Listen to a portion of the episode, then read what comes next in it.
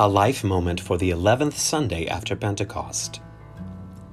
Jesus didn't really see the Canaanite woman in Matthew 15 as less than human. He compared her to a dog, but also called all the Israelites sheep. Many Jews did treat Gentiles like animals, though. No doubt they took close note when Jesus included her and her little girl among the children of God.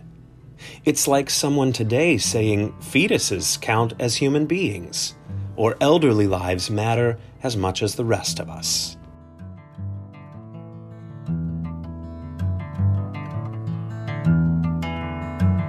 This has been a Life Moment.